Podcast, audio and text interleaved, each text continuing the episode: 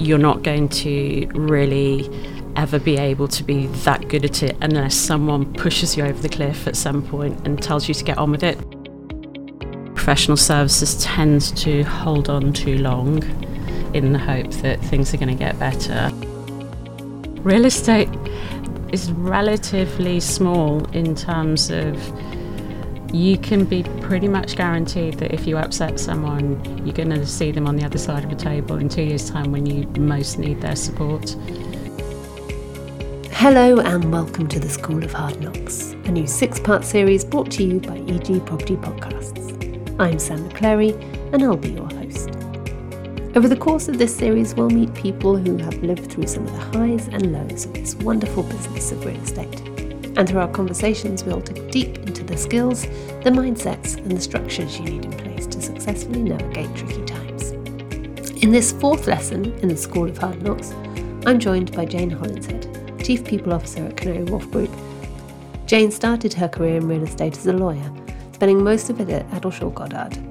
While there, Jane had to do one of the hardest things she's ever had to do a round of redundancies as the GFC took hold. But as you'll hear in this lesson, it's moments like that where you get to build grit and resilience. Sometimes we have to go through hard things to learn, to survive. Jane isn't afraid of hard knocks, not only in the boxing ring where she keeps herself fit and grounded, but in life. She's prepared to take leaps of faith. She understands that sometimes you need to be pushed over the edge and maybe push others too. But if you are pushing, be nice, because real estate is all about connections and relationships. This conversation is filled with useful advice around the power of diversity of skills, the value of your network, and finding balance. So, you know the drill. Go grab that pen and paper because it's time to enrol yourself in the School of Hard Knocks. Listen hard and enjoy because graduation promises a better grounding to navigate any of the knocks the economy may throw your way. And listen to the end to see who's up next in the Hard Knocks timetable and why honesty, fairness, and not stopping till you've achieved what you've set out to do is key to a long and rewarding career. So, Jane Hollinshead, welcome to the School of Hard Knocks. This is lesson number four. Mm. Um, and I guess I've got a confession, or we've got a confession, because I have you to thank for this series because we were sat in a wine bar in Southwark, mm. probably halfway through the bottle of wine. Possibly. And mm. came mm. up with an idea of hang on a minute, there is so much intelligence out there somewhere in mm. real estate that could be quite helpful for the current climate. So here we are with the School of Hard Knocks, a lesson in resilience, mm. I suppose, that um, initially the thought was, oh, this will be really great for our younger colleagues in, in real estate, but I think it might be quite helpful for everyone. Mm. So, so no pressure for the conversation, being that this was your idea. Yes. I'm going to ask you all these questions. And maybe we should apologise to all the other hard knocks as well at the same time. um, yeah, well, we'll see. We'll see how it goes. Um, but let's start at the beginning, and I think your story is really interesting because you came into this industry in like right in the middle of quite a big big recession. So 1996 was it that you entered Addleshaws? Well, I mean, I came into the industry even earlier than that. I, I started in 1993 and I took my first job at a very small law firm where most of my friends who I'd been to university with were taking jobs in really massive law firms, but they were all being made redundant. So, yeah, I guess I started in the generation of bin bags and taxis home and brushing up your CV when you'd only been in employment for years. So, I think you're probably right, that coloured the, the future direction of my career in industry let's start there then, because that that must have been terrifying going going into a job in a in a small industry in a small law firm, mm. watching your friends around you as well struggle and thinking, "Oh my god, what's going to happen here?" But I mean, things have turned out all right for you right now. So, ha- um, ha- ex- talk me a little bit through that moment of starting work in a in a tough time and then having to go through a couple more in, in your career as well? I, I think it probably goes back even earlier than that. So I ended up in real estate completely by accident, totally. I actually wanted to go to art school. Um, had a place to go to art school to um, ideally do fashion. Had a last minute panic. Um, decided that having grown up in um, single parent family in Liverpool in the 1980s, which was really colourful but not really amazing in terms of career opportunities, I was going to go down to London, see what London had to offer, stuck a pin in the ACCA handbook. Um, it landed uh, on the LSE. Uh, turned up for an interview at the LSE um, one very grey morning in 1985. Um, and to my surprise, it was National Tequila Day at the LSE. So I thought, oh, quite fancy this. this could be quite exciting. Um, so obviously rapidly turned my back on a career in fashion. Decided that uh, law might not be a bad thing to get a degree in, so I went to the LSE to read law.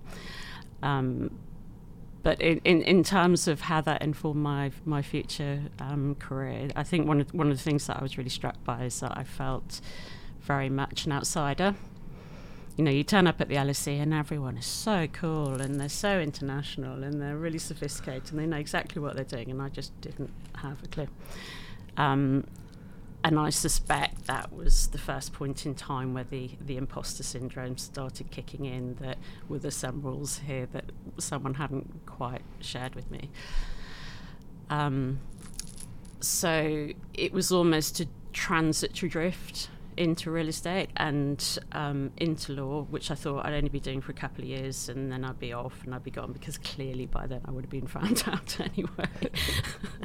so when I did start working in a law firm, um, I didn't really think it was the long term career goal anyway. But what was really extraordinary, and it was very serendipitous, is that I was working in a very small law firm that, in a massive recession, was doing some really interesting property deals.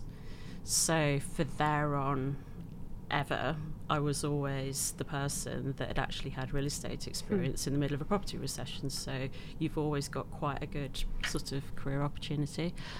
And did that that moment of uh, of those really interesting deals still happening in a recession, you know, almost give you the upper hand because you got to see close hand what was happening. You got to get your hands dirty, I suppose, on on deals that needed real thought. It's not the you know it's not the easy stuff that happens in when times are good. This is this takes effort and understanding and and int- intelligence. It it does.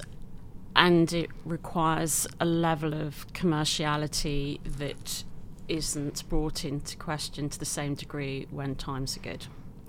And I think the, the other thing about this working through recessions and really having to learn very quickly is that you are learning in the room at the time, which is one of the things that I'm not so sure we're so good at hmm. now, particularly post pandemic. Um, but it, yeah, I mean that definitely gave me the foundation for what followed after. Did, did you have someone good there who held your hand and talked you through things, or was it like Jane, there's this, go figure it out? It's a combination. I think it was a combination of, in all the way through my legal career, I was working with some really top-notch lawyers who were just an absolute pleasure to work with see how their brains work, see how they negotiated, you know, how they thought round corners.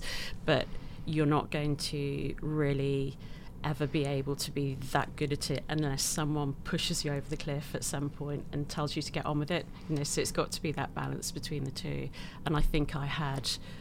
We, uh, both in terms of the first firm I ever worked at, but actually every firm that I then went to, I always had that combination of amazing clients doing really active work, fantastic mentors, and experts who were super commercial, mm. but then the opportunity just to kind of go for it and learn from your own mistakes. Hmm. Frankly, you know, because that's really what gives you the, the grit and the hard knock bit, isn't it? Yeah, and we shouldn't be frightened of mistakes, should we? It, it is is how we learn. It's just don't make them too many times. I Yeah, suppose. mistakes can be quite significant in law, so you try not to do too many.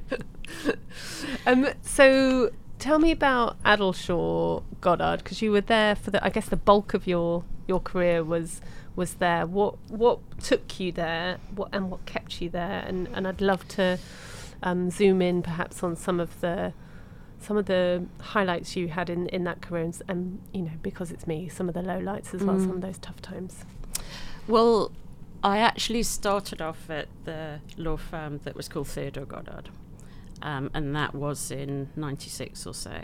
And um, I, I was called Scouse, believe it or not, because there weren't many people that were from north of Watford Gap, let alone Liverpool.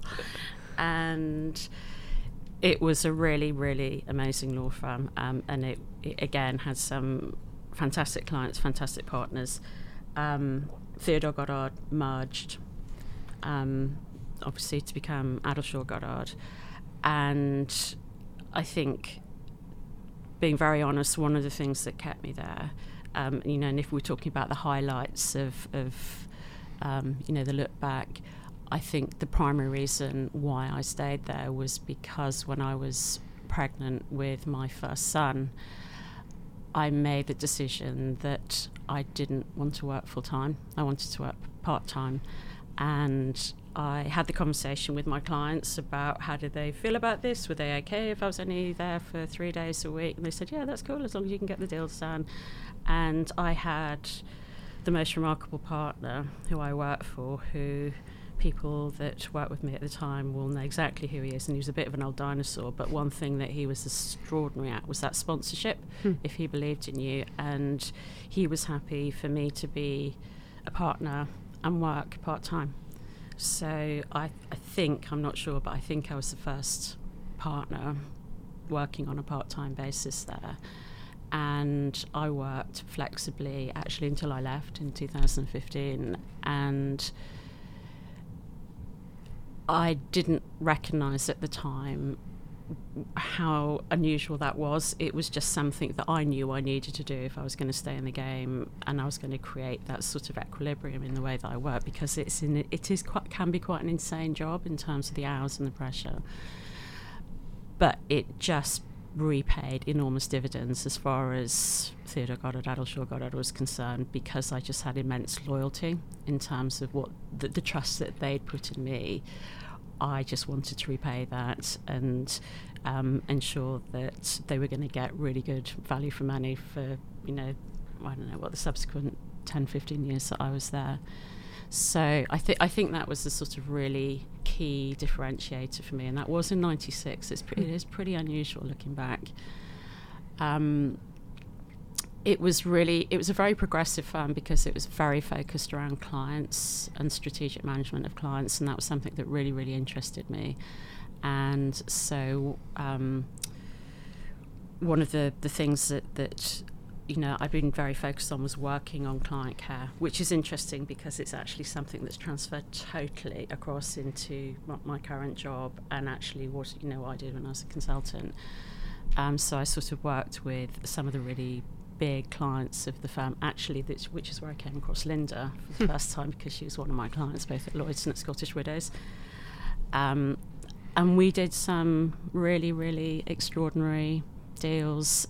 We grew some phenomenal relationships. Um, I was the head of the real estate sector there, which was more about the sort of strategic oversight of the industry rather than sort of transactional deal management. And then I was on the governance board. So that was all the really great stuff. Um, and I had a really awesome team, most of whom still do there doing really, really well. Um, and I had some phenomenal clients. On the downside, and the really tricky stuff, um, I think one of the the big the big moments in terms of what's going on here was the financial crisis.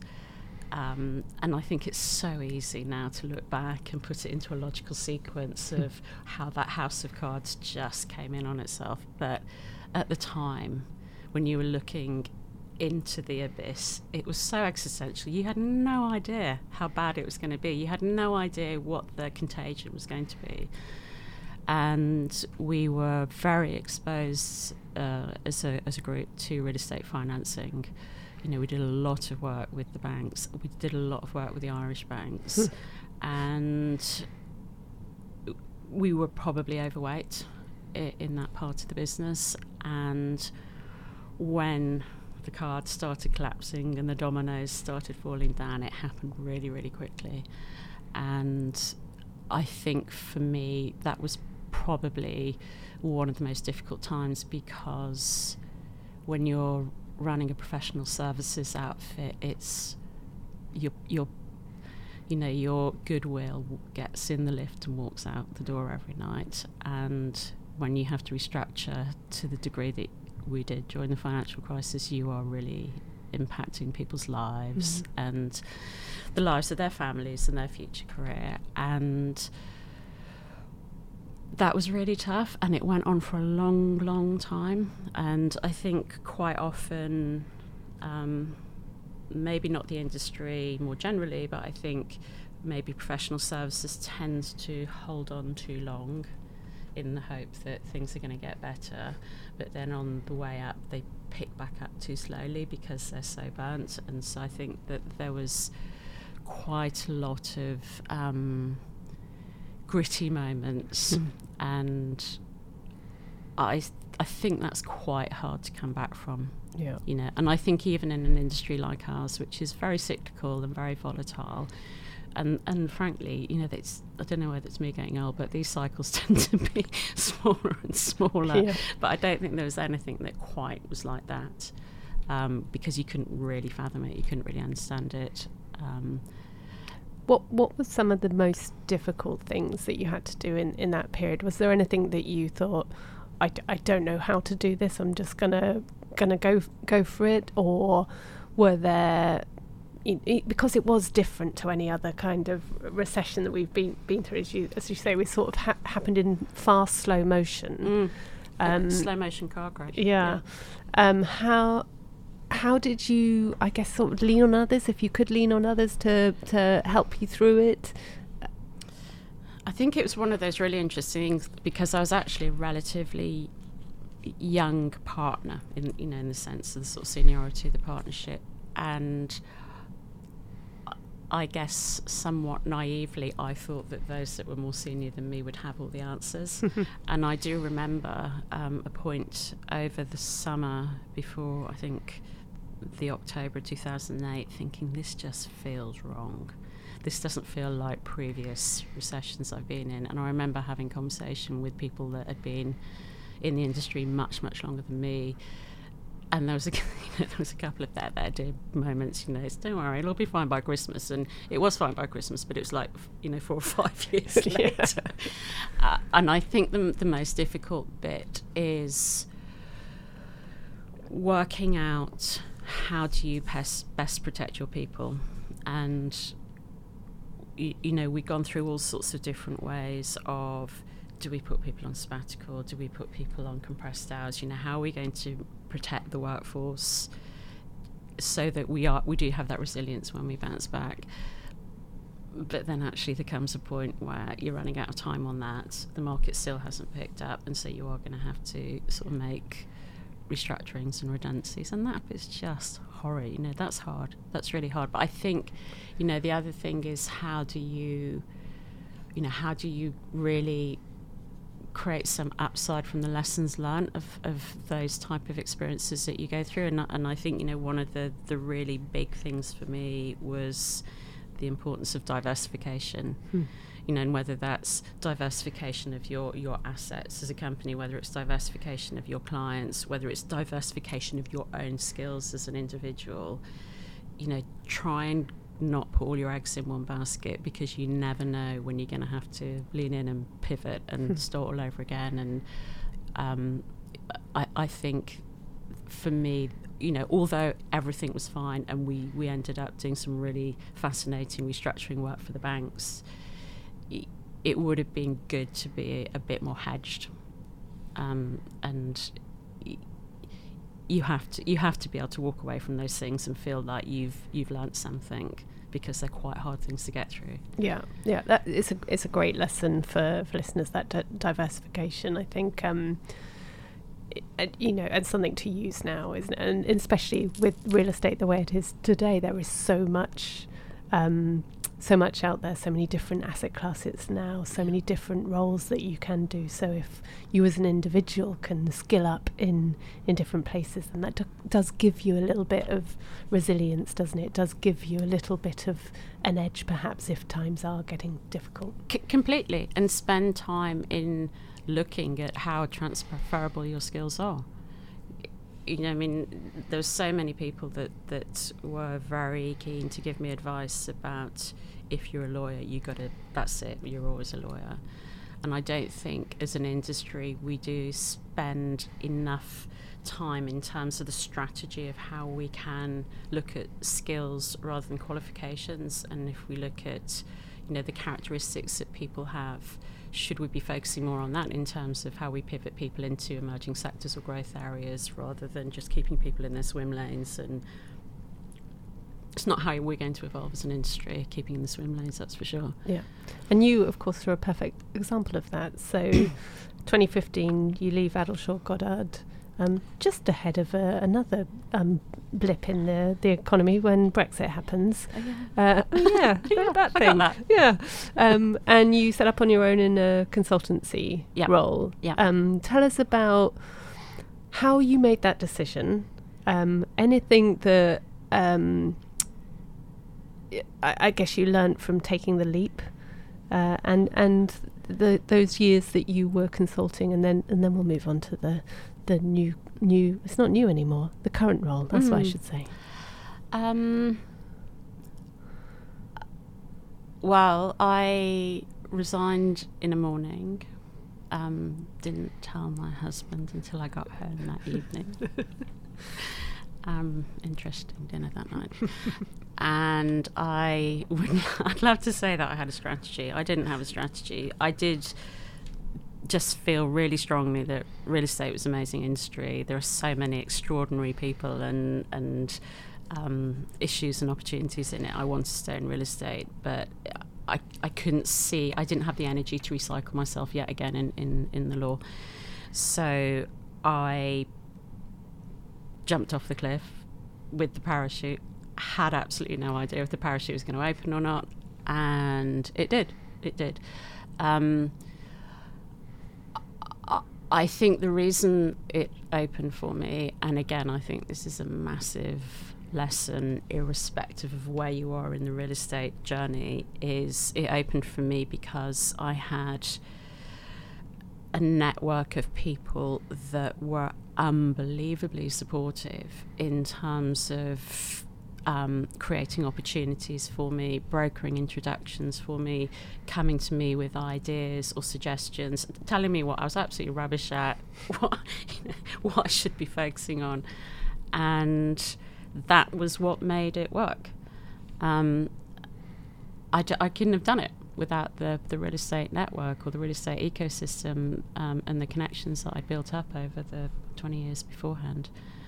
Um, and I think I probably learned more about myself and the industry in those five years as a you know one man band than I had in you know what the the previous decade or more as a lawyer.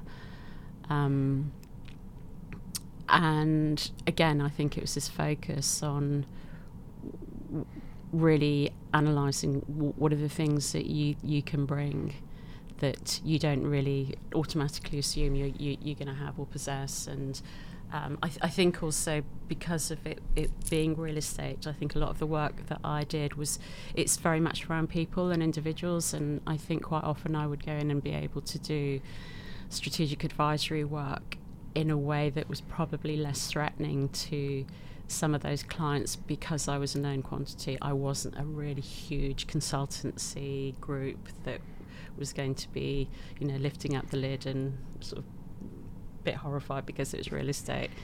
Um, and I think that really, really helped too.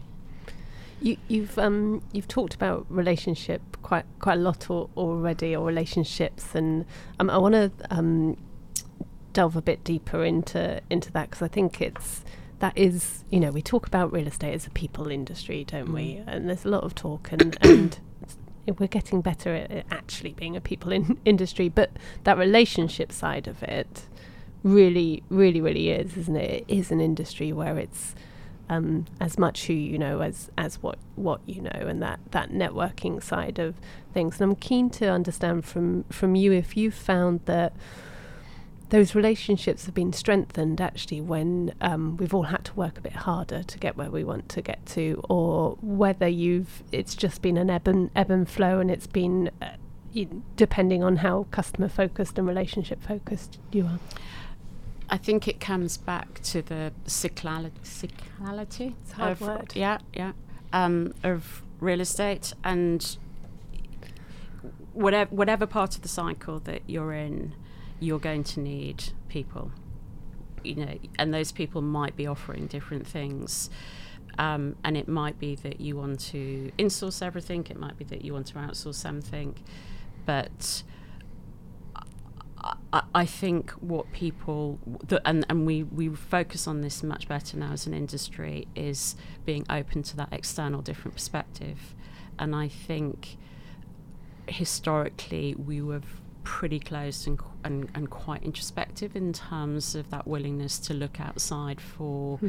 increasing the gene pool or getting that different perspective. I, th- I think we're sort of a bit more mature about that, but the the the networks and the relationships I think are they're also more professional than they used to be because there's two sides to that, aren't there? Because you know that that that's who you know, but it can also be you know exclude a huge number of people, and that's you know that's one of our great downfalls in real estate, isn't it? You know when we talk about you know the socioeconomic diversity or the ethnic diversity and the number of people that go into real estate that have got parents or relatives that are in real or estate. Or a cold Rupert. Or Hugo. Uh, yeah. I got, I got quite oh, yeah. trouble about that. Yeah. Yeah. Um, so, so in the EG, wasn't it? uh oh. So I, th- I think it's two sides of a coin. And I think where we need to get to is that more inclusive aspect of relationship building. Um, where you're you are being really open to new and different perspectives and how that's going to all make us stronger as an industry and moving away from that you know actually we're not doing ourselves any favors by being super exclusive about who we engage with and who we talk to yep. We're making progress on that I think we're getting there yeah. we're getting there slowly but surely and that you know, again that's that diversification point isn't it the the more insight and intelligence from different places we can get in, the more resilient we will be to to cope with the um, cyclical cyclical um, nature of, of real estate. I, I think also we shouldn't forget that over the last 20 years or so, real estate has become way more operational now. And the operational nature of real estate means that you really, really have to put people into the mix. Um, you know, whether you're thinking it's people as your customers, you know, people as your own employees, the caliber of the people that you bring in, because you can't just clip the coupon for 25 years on the lease and then expect it's all going to be okay at the end of the term. Yeah. So I, th- I think that's a really good opportunity for us as a sector to take a very fresh look at our, our approach as an industry to people. On top of that, I think that we're moving into areas that you and I wouldn't have even been talking about 10 years ago, you know, whether it's ESG or data or infra and all of that sort of thing. And so it's ripe to go outside of the industry and we and we should be doing that. We should be looking to bring those skills in, although I mean it's obviously going to be you know hotly contested talent we should we should be bringing that from outside the industry in order to create that diversity in the ecosystem hmm. um, I, I want to move to Canary Wharf Group in a little bit but before we get there just um, keen to get some insights from you from your consulting days on, you know, some of the some of the wins that you had there working with um, um, the numerous companies that, that you worked with that you thought, yeah, okay, I've got this and I've, I've helped, and any, any and I don't want to use the f- word failure, but maybe I will. Any failures that you saw along the way that you thought, oh, I wish I could have, I wish I could have helped more there. I wish I could have done this, and and and what you might have taken away from from those trickier times. I mean, I think the biggest challenge with running your own business is it's just you, and um, you can't do everything that you would like to do because you can't scale up. And so the upside of having someone that comes in and, and gets under the skin of your business and you know is not you know the Boston Consulting or equivalent it's just one person is also it's it's limiting you know limiting factor and I think there were times where I really thought that there was a great opportunity to create a relationship but I simply just didn't have the bandwidth to do it. And I think the other challenge around running your own business is that the energy that you need to keep on generating the new relationships and the new leads and the new um, opportunities for work uh, does require a huge amount. And I think for the majority of people I know that have gone into that consultancy gig, it has a shelf life and again, like real estate, it has a, a, cycle where you, you have an app and you're, you know, everything you're, you're drinking from the fire hose. There's so much work, and then as the relationships mature, you know, you have to either, you know, go in and do the next one and the next one, and I think that probably means that it will come to an end on, on its cycle. Um, I mean, also to be to be honest, I don't think some of the tax structures around consultancy work were particularly helpful either, um, and neither was the pandem- you knew pandemic. A. I know, couldn't afford it when I was a consultant. Um, uh, you know, and the, and the pandemic was was you know that was the real, you know, fly in the ointment when you get your work from sort of being in the room and meeting people and that type of thing. How uh, did you manage that? Because that's a, you know that's another um, you know moment that people have had to had to go through, and a lot of a lot of people you know sort of fresh to this industry have grown up in mm. in that I- environment. How did you manage? The pandemic when that was you know as you said part of your job was being in the room but you mm. just couldn't be in the room it was it was incredibly hard i mean in some ways i was lucky in as much as quite a few of the roles that i was involved in at that time were sufficiently mature that they could withstand the transition to the virtual environment. Um, and I was doing a f- quite a lot of work with Knight Frank at that point, and you know that whole transition over into you know lots of Teams calls and everything just it, it wasn't so much of a challenge because I'd worked with them for so long. I mean, the, the chance to get new work was almost non-existent, and I think most people that you talk to that were in that industry would, would say the same thing. I mean, I'd also, again, coming back to this diversification point, I'd also carefully hedged the work that I, I was doing. So, um, at the same time as doing consultancy work, I'd, I always ha- also had some non exec roles that were relatively demanding. Mm. Um, so, I was a non exec director at Notting Hill Genesis, um, which was ex- again an extraordinary time to be on the board there because they'd gone through a merger um, then there was Grenfell. You know, we were having to manage um, how do you generate surpluses following a comprehensive spending review, where there just isn't, you know, the, the government subsidies anymore. They're, you know, really complicated businesses, really complicated financial structures and business models. So, you know, that was also taking up quite a lot of my time. And um, I was also a, a non-exec on the board of Moorfield as well. So, you know, the, it, it wasn't like everything all shut down in the pandemic. There was a certain type of work that shut down, but everything else kept going. Um, but I think it would have been really, really, really hard, if not impossible, if that had happened three or four years earlier. That um, having those other um, jobs to do, I suppose, does that come from you knowing that you should um, diversify, or do you just need to be busy all the time? I definitely need to be busy all of the time. But there was some design in that process in terms of I knew that if I was making this big leap from a you know relatively narrow skill set of being a lawyer, that I had to go into different roles in order to learn. And going onto boards as a non-exec is incredibly valuable in terms of understanding how corporate risk works, mm. understanding board dynamics, um, understanding the different roles um, and how everything sort of glues together, uh, which is kind of the reason why I was saying in that five years, you know, the learning curve just went up exponentially and probably. I wouldn't have been able to do the role at Canary Wharf Group had I not had that that real menu of different roles and responsibilities when I was a consultant.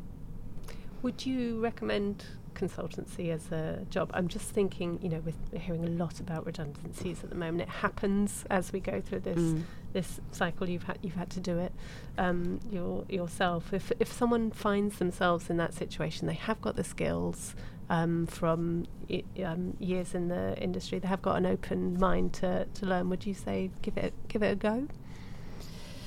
I'd say give it a go as long as you don't have to pay a huge mortgage and um, you're the only breadwinner. you know, it has risks with it. Um, I'm not sure the extent to which, an in, as an industry, we, we necessarily flex hmm. around that consultancy bit as much as we could. Um, but it's if you have a, a, a, some flexibility around the risks you could take and you want to use it as another step in your career then absolutely. You know it's it is an extraordinary experience. So yeah. Um, so then 2021 comes around. Uh, canary wharf comes knocking. You go knocking? Mm, well we weren't even you know, there weren't any doors involved in this because it's pandemic. it's, it's a bit of a sort of slow horses mo- moment where I, I, met Shobi in Regent's Park and we went for a walk. um, so yeah, I, I um, had known uh, Becky Worthington for the I don't know the best part of twenty odd years or so, and she'd moved over, I think, in maybe the the spring. Um, as Becky is chief financial. Yeah, sorry, officer. she's CFO, and she just moved over. I think Shobi had joined Canary Wharf in 2019, November 2019. Um, you know, obviously the world had really kind of taken a massive reroute during that time. Yep. You know, both in terms of Brexit, pandemic, you know, the change in the working environment and offices. Um, and I had a conversation with Shobi about, you know, what his views and aspirations were for Canary Wharf. Um, it was a, a greenfield role where I could effectively craft it in, in the way, you know, that I saw fit. But for him, he, you know, he wanted to, um, you know, sort of look at the culture, look at the people, look at, you know, all the things that that um, would support a change in the business strategy of Canary Wharf. And it's one of those roles that comes along once in a lifetime. And Canary Wharf is such a, a, you know it's it's a it's a bit of a legend in the industry, isn't it? And it's iconic, you know, in terms of you know visually and reputationally. And I didn't know a huge amount about it you know, I hadn't I hadn't really had any dealings with Canary Wharf in my any of my, my previous mm. life. So it just seemed like I wasn't going to get I was never going to get that kind of opportunity again. So yep, I pivoted and wound up the consultancy business and jumped in with both feet to, to Canary Wharf at a time when it was again it w- we, we, we were kind of coming out of lockdown, but it was that time when you you know you take one foot out and then you'd be locked down again and it was sort of it was quite a sort of slow opening back up um, so yeah I joined in July 21 and and since then, uh, you touched on it. You know, the, the changing um, nature of offices. Obviously, most people know Canary Wharf for offices. We know it is more diversified yeah. um, than that, but that's the that's the perception, I suppose. This is, mm. um, and there are big towers there. So again, uh, you know, coming into a role when there's a huge amount of transformation mm. going on, a huge amount of uncertainty, I suppose, in what our occupiers gonna gonna do, and you're there um, helping with the culture, trying to understand people and human beings and how we how we interact. What's what's that been been like, and um, what have been some of the the wins there for for you over the last couple of years? I mean, I th- I think it's extraordinary. Um, and in some way, I think it links back to what I was saying about real estate becoming more operational and, and the role of people. And I think it's enormous credit that Shobi gets that yeah, you, you know, you, you, what sits outside on the estate are your great assets, but so are the people that you know within your business. They're your greatest assets too, and you can deliver a strategy if you've got amazing people in the business that um, do have that external perspective that are working together. And I think one of the unique aspects of Canary Wharf is this ownership, the fact it owns so much of the infrastructure and the spaces between the walls of these mm. buildings, and the, the the real privilege of my role is that when we talk about people, we're not just talking about employees. We're talking about our communities that we are in the midst of. We're talking about the visitors that come to the estate, the occupiers that come to the estate. But it's how you you join all those dots together and you create a compelling narrative, which is around that engagement piece. Um, and the opportunity that you get at a time like this, where I think customers are looking for um, that partnership, whereas as a landlord, you are almost curating an experience that will encourage and support and help those occupiers bring their next generation into back into the workplace um, is I think it's an it's a, such an integral part of what we have to do as an industry now.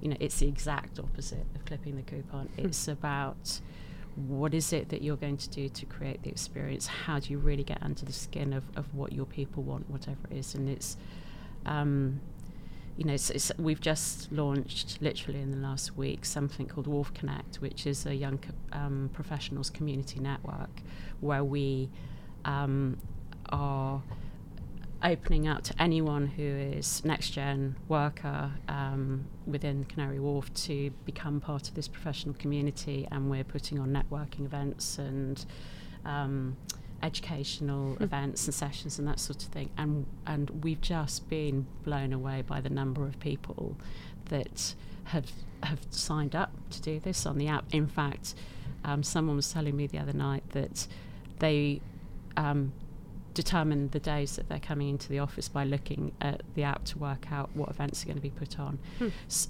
so, you know, of course, it's not without its challenges. You know, real estate is changing, and you know, I don't think that we've quite landed on what the end game is going to look like. But I do think this, um, this real weaving of thinking about what people want and what they want to give back and what they want to um, share and experience is becoming more and more relevant in terms of what our everyday should thinking should be around real estate.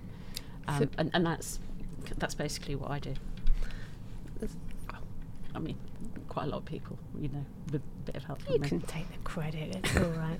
Um, I, I want to stay with that sort of overcoming the challenges um, for for a moment because I think that's really interesting about connecting with with people and I think that that is a change that we've seen in real estate over the mm. last dec- decade that uh, the understanding that it's not just bricks and mortar it's not mm. just landlord and occupier it's mm. it's the people that fill fill those places and I wonder how much that and it goes back to relationship again doesn't it how much is that communication between um, the community how important is that for navigating ups and ups and downs? If you know your customer, if you know your community, can you manage those ups and downs better?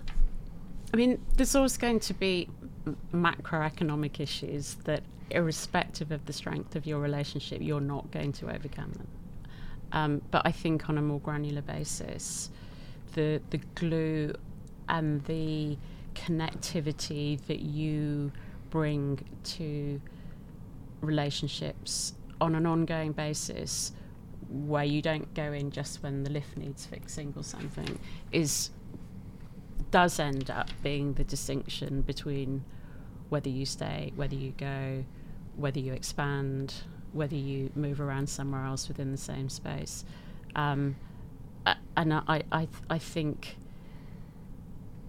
it would probably be a bit naive to say it's a determining factor, but I think it's definitely a contributing factor. And I think it's also it makes real estate a lot more interesting. Mm-hmm. You know, people make real estate interesting, and I think when you're you're looking at you know the the the opportunities for that next generation of people that are coming into the industry and they might be coming in at a time where they haven't really had the, the sort of in the room experience that, that, we've had I think they need to um, be, be confident that this is a people industry it, it is something where it's actually not just a virtual environment you have to be in there and live it and breathe it and you know, look at the biodiversity around you, you know, look at the footfall, look at, you know, what people are spending their time doing or not doing. And, you know, it's, it's, it's about human behaviour. Yeah, yeah.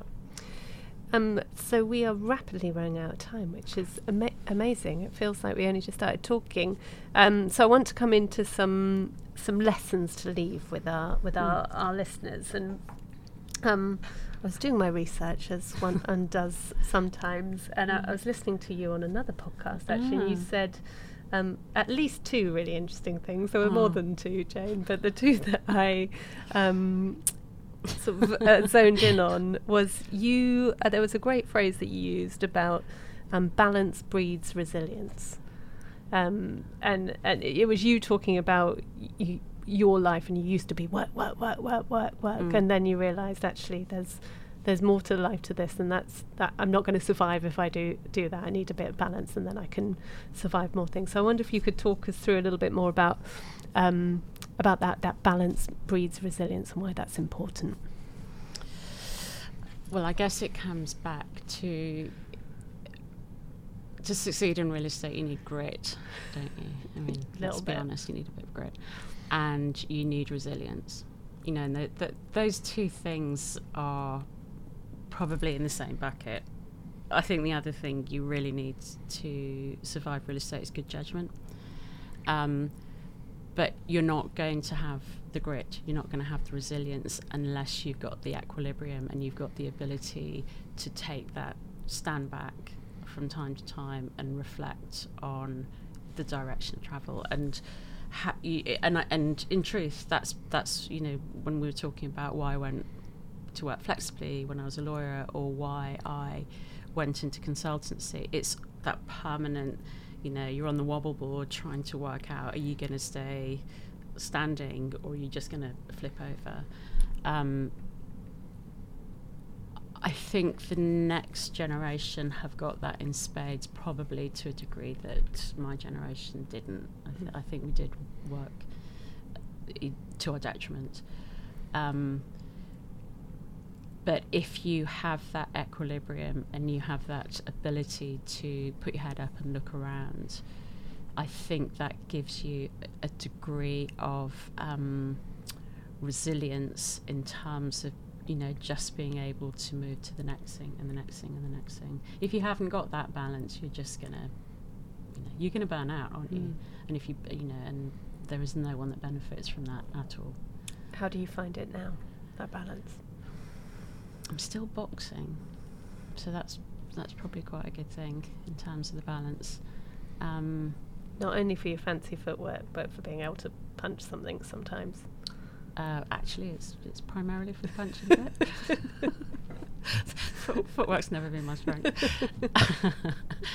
um, I think as you get older, and I think when you've been through these things a couple of times, you are you are more calm about it. You are more balanced about it. You are, you know, prepared that you don't have to rush into everything and fix it. You know, one one of the things that I'm really clear about at Canary Wharf is this is going to take time. You know, in terms of how you repurpose, you know, how you upskill, how do you change the, the, the, the, you know the sort of infrastructure, whether it's the people or the place or anything else. You cannot do that stuff overnight. It you know real estate is a super super resilient um, asset class because it continually reinvents itself. And I think you, you, and I think it's a combination of it's it's a very very Darwinian part of the world real estate because it just keeps on leaving stuff behind, picking up new things, and it evolves and it goes to the next thing and the next thing. And I think when you combine with that, that most of the people I know in real estate get bored really quickly, really easily. It's it's a really powerful combination of you know people that get bored and an asset class that likes to reinvent itself. But the, if you know that in order to do that, you've got to do it in a way that sticks and it's got to be sustainable. And if it's going to be sustainable, it has to be with people that are resilient, that are there, you know, that they they're going to look at the long term.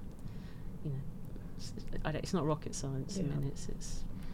Uh, you're not the first person to talk about sort of this patience around um, cycles. You know, lesson number one from Kevin McCabe, who's been through a few um, uh, cycles, was like, you know, he said, just worry about tomorrow and and you know, control what you can control mm. and just be calm and every, if you've got everything in order, you'll probably be all right. Yeah, yeah, I think that's good advice. Um, so the second of many points was um, I'm very worried about these quotes. they're good. It, you talked about don't be so invested that you can't walk away from something, uh, which I, I, I, took as really good good advice. That's quite well. punchy. It is, isn't it? um, don't you know know what you're know what you're doing, but don't put all your eggs in one one basket. If if it doesn't work, be able to say, do you know what, pivot as you yeah. did with your career. Yeah, yeah. I think that's right, but I think isn't that's also part of the equilibrium, isn't mm. it? You know, if you are so invested in something, you're not capable of making an objective decision. You're not again, you're not doing anyone any favors. You know, so it's the objectivity, it's the ability to take that stand back and look in and not not be too scared of the consequences, even if the consequences mean means that you have to walk away. Um, you know, I think quite often, and again, people that I that I talk to who you know have been around the block as many times as, as I've been, they will quite often say that they stayed too long before they pivoted, mm. um, and so I think that you know it's it is that ability to not be scared of your own shadow, not be scared of, of what the unknown holds, because the chances are it's always going to be fine. Though you know you, you do have to take a very serendipitous view of the future, you know. And I, and I think you know Linda was saying that about all these doors opening and closing, and that's the nature of it. But if you're too scared to push the door open because you're too invested in what you're doing at the moment, then y- y- you're not going to create that. Um, really interesting, rich career in real estate that will take you in different directions. You know, you will be in a linear position or you'll be stuck in the same thing. And, you know, again, it comes back to is, is that going to benefit the industry and is that going to benefit the individual? Probably not. Yeah. Or you. It's not very fun, is it? No. No. We've got to have a little fun. So, um, close to the end of school, bell's gonna bell's gonna toll any any time soon. Um, homework what would be the, the lessons that people need to make sure they write down and, and take take home and and let uh, marinate? Um, um, well, I mean, I think we've covered quite a few of them already, haven't we? I mean, I, I, I think the, the one thing I would say is try to be nice to the other kids, you know, because real estate is relatively small in terms of you can be pretty much guaranteed that if you upset someone, you're going to see them on the other side of a table in two years' time when you most need their support. So, you know, play nicely, and you'll probably be quite grateful. um, yeah. I like it. Play nice. um, make sure you've got a range of skill sets, diversify both yeah. for you as an individual and your bus- and your business. Yeah um, build those relationships, find your balance, and and Box. box. Yeah. Hit people. No, don't, No, hit, don't hit people. Be nice to people. Just box. but and there are many. There are quite a lot of boxing in in real estate as well, isn't there? I, You- I hear there are. Deborah Cadman. Oh yeah, she's really good, isn't she? Yeah, well, maybe yeah. there's maybe we'll set something up, Yeah. Jane. Yeah. Um, I think that makes you now professor of the School of Hard Knocks. Thank you for, for joining us. Thank you for um, sharing a bottle of wine with me and coming up with coming up with the idea. I think these conversations are really, really, really, really interesting. Not just to learn about people's careers and the different paths that people have taken, but those there are so many lessons that, that we can learn just from surviving real estate, I suppose. So there you have it. Lesson 4 of the School of Hard Knocks completed. Another round in the ring done and a battle won. Our guests have borne the scars, so we don't have to. But school is not yet out, and the next lesson comes from a man who should definitely be brandishing a few scars. But while he's had a few knocks, perhaps more than his fair share, you can't see the marks on Neil Sinclair. He brushes himself off, he stays active and thoughtful, and he goes again. And he is grateful and gracious for it because he's kept grounded by the work he's done for charity variety, because honesty and doing the right thing inspires him. And maybe the Rolling Stones. I think what also has been very important for me is my charity involvement. I had a charity group when I was 18 with my brother. You won't believe it, but we used to put on dances on Sunday night in the West End because they were closed and they were only allowed to operate if it was a charity. We used to have these great acts of the 60s, the Searchers. We had the Rolling Stones when they were nothing. We signed up the Beatles, but they never appeared because they were too big by then. See you next time as the bell rings for the School of Hard Knocks.